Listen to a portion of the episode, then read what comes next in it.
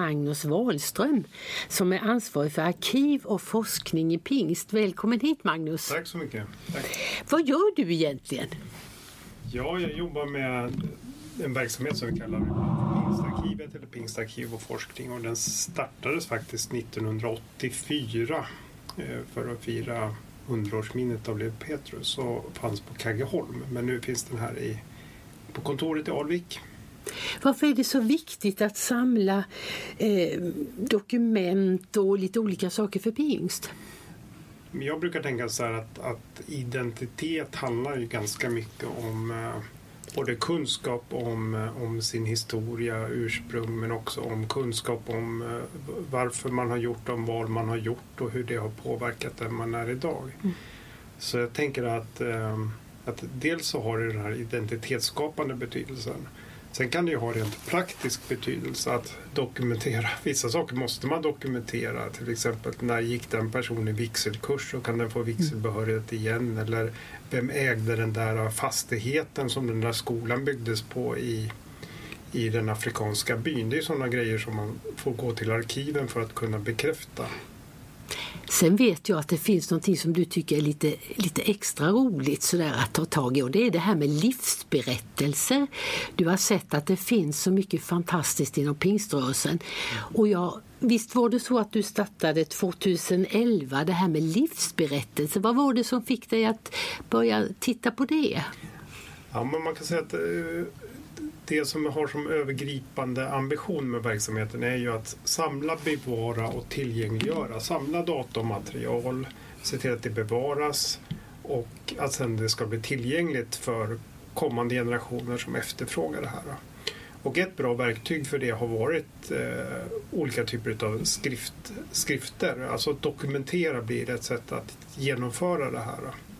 Och då har vi tre skriftserier. En för mera forskningsinriktade, en för forskningsrapporter och sen eh, snart 15 år också en serie för livsberättelser eh, där vi ger ut eh, material som personer har skrivit om sig själva eller om, om någon, någon de känner eller någon för, för, förfader. Och Många gånger är det sånt som kanske är lite för smalt för att publicera på ett kommersiellt förlag men, men här har vi en plats för det. Hur många livsberättelser eh, har du givit ut i bokform eller som vilka man, man kan nå på nätet? Ja, just nu så eh, håller vi på med den trettonde eh, i, i den serien. Och de går båda då att köpa på papper. Vi trycker upp print on demand, en liten upplaga som finns på vår webbshop på Nya Musik. Men det går också att ladda ner på nätet så att den blir väldigt tillgänglig eh, informationen för för den som söker. Ja, jag har tittat igenom den listan som ja. du har skrivit. Jag tyckte det var så intressant. Det var många som har gjort fantastiska arbete ute i världen. Det var Kerstin Henningsson i Liberia, Allan Burman i Tanzania. Tanzania. Det var Greta Björklund i Kongo. Det var Birgitta och eh, Gren i Bolivia. Marianne Hedström i Liberia. Sören Tor nu ska vi se, det var i Indien också. Ja, Törn, Törnqvist. Törnqvist, ja. Och sen var det i eh, Per-Olof per Jakobsson Kongo. Ja, Rwanda och så var det Vanja Karlsson, Lemeria. Anita och Göran Olsson i Peru.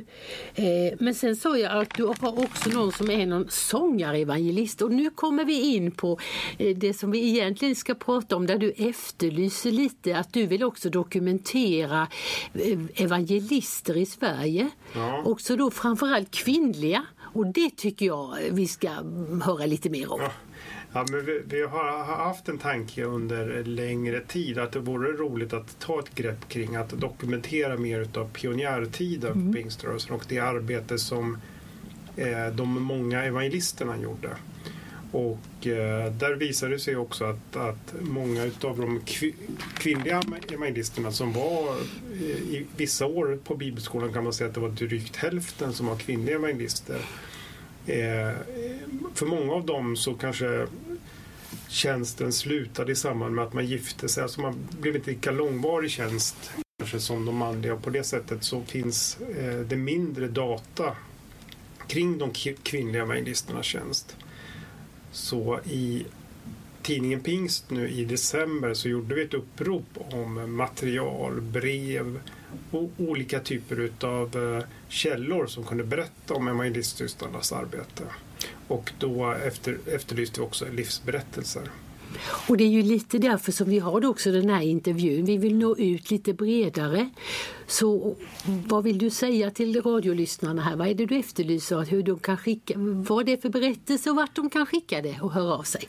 Ja, och, och har man någon, en moster eller man minns någon i, i sin församling som hade någon eh, mormor som var evangelist eller något sånt där så eh, de, de mångas detektivarbete är ju det som kommer kunna göra det möjligt att få fram de här uppgifterna.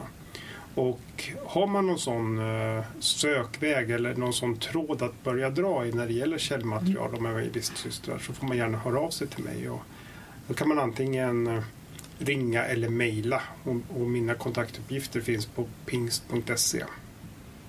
Men vad fint då. Då vill vi gärna nå ut till er. Du som känner någon evangelistsyster som var med under pionjärtiden eller betytt väldigt mycket för väckelsen och församlingsuppbyggande i Sverige. Du är så välkommen att höra av dig till Pingst och till Magnus Wahlström.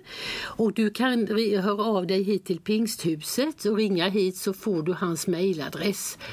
Eh, för han vill gärna skriva lite livsberättelse om detta också. Och då vill jag säga stort tack till dig Magnus för den här efterlysningen.